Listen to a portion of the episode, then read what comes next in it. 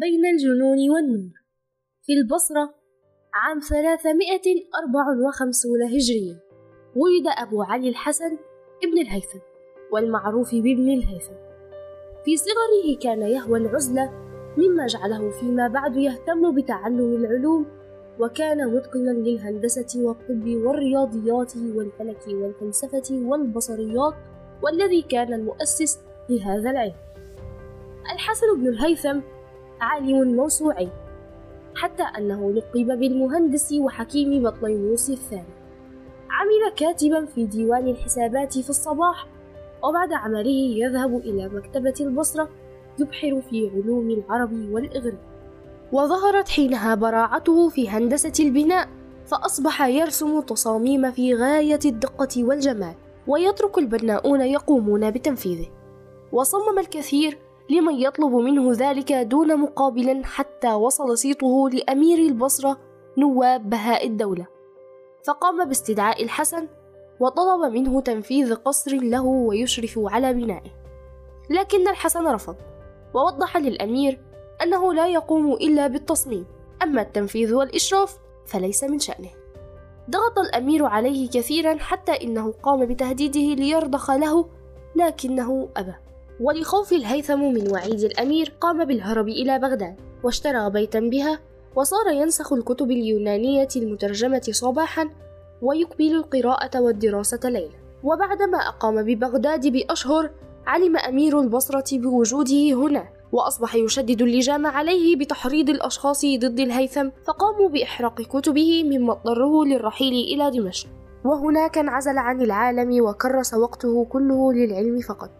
إلى أن صيته وصل إلى أمير من أمراء الشام فدعا الحسن لقصره وعرفه بعلماء البلاط وأباح له زيارة مكتبة القصر والإطلاع على كافة الكتب بها. فأصبح ابن الهيثم كثير الذهاب إلى القصر مما جعله يحضر جلسات تناقش بها الأطروحات مع العلماء ويلخص الكتب.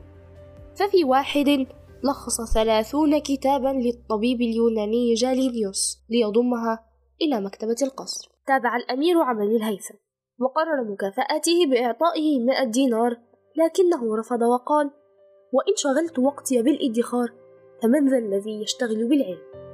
وفي الوقت ذاته أصابت مصر وباء يمرض الماشية حتى الموت. مما جعل الحاكم بأمر الله يذهب للولايات المجاورة طالبا للعون.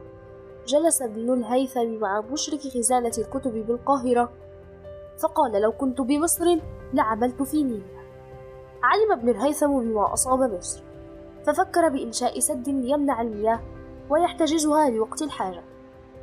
وعندما علم الحاكم بأمر الله ما قاله الهيثم دعاه. وبالفعل سافر ابن الهيثم لمصر واستقبله الحاكم بنفسه وأسكنه منزلا خاصا في كل حالة من حالاته من زيادة ونقصان. لكن جميع من كان يسكن القصر كان متخوفا من أن الميزانية لا تسمح لرعاية شؤون البلد وإقامة مشروع كهذا معا لكن أخذ الهيثم يطمئن الملك وحاشيته قائلا إن المال كاف ووافر ولن يؤخذ منه إلا القليل. وراح الهيثم يفحص النيل لكنه وجد أن مياه النيل تنحدر من جوانبه وليس كما حكي له. فأعرض عن فكرته ورجع للملك يخبره بما حدث. واقتنع الملك بعد عناء بصعوبة إقامة هذا المشروع وقام بطرد الهيثم من القصر وحرمه من مجالسة أحد ورجعه لمهنة المحاسبة فعمل مجبرا وأصبح كل وقته يضيعه في الديوان. فأضحى الوضع ثقيل على قلبه فقرر أن يدعي الجلود حتى يعفي عنه الملك. وهذا ما حدث. لكنه أمر بحبسه داخل بيته وعلى باب البيت حارسين يراقبان أفعاله.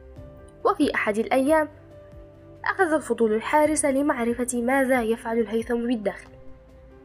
فأحدث ثقبا بحائط البيت وهنا كانت شعلة وأول حرف سطر في علم البصريات. فأخذ يسجل الملاحظات وخرج بقوانين كثيرة حول ظاهرة الكسوف والخسوف وانكسار الضوء وغيرها. وخلال دراسته تم اغتيال الحاكم بأمر الله لتصبح أخته ست الملك وصية على العرش. فأمرت بالإفراج عن الهيثم وعرضت عليه العمل منظما على مجلس العلماء لكنه كالعادة رفض ذلك. وقام بعمل نموذج مصغر من الغرفة المظلمة ذات ثقب واحد القمرة والتي كانت دليلا على نجاح نظرياته.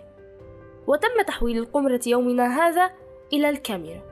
كما أنه قام بدراسة العين وتشريحها الدقيق مما جعله ينقذ نظرية إقليدس حول الضوء وألف كتاب المناظر وكتب فيه معادلات من الدرجة الرابعة حول انكسار الضوء وسميت بمعضلة ابن الهيثم.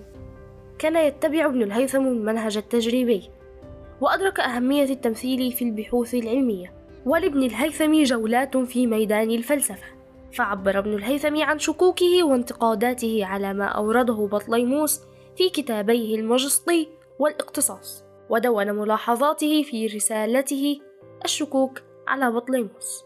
انتهت رحلة ابن الهيثم في الدنيا عام 596 هجرية وما زال ذكراه خالدا بيننا حتى الآن. ومن جميل ذكره أن هناك على القمر حفرة نيزكية تسمى بفوهة الهازم نسبة للعالم الموسوعي الحسن بن الهيثم الذي له الفضل في كثير من الاكتشافات وكان سببا في تطور العلوم وله الكثير من المؤلفات في مجالات كثيرة مثل في الفلك حل شكوك الالتفات ارتفاع القطب وغيرهم وفي الطب كتاب البرهان وفي الفلسفة رسالة في المكان وفي الهندسة حل شكوك إقليدس والتعليق في الجبر.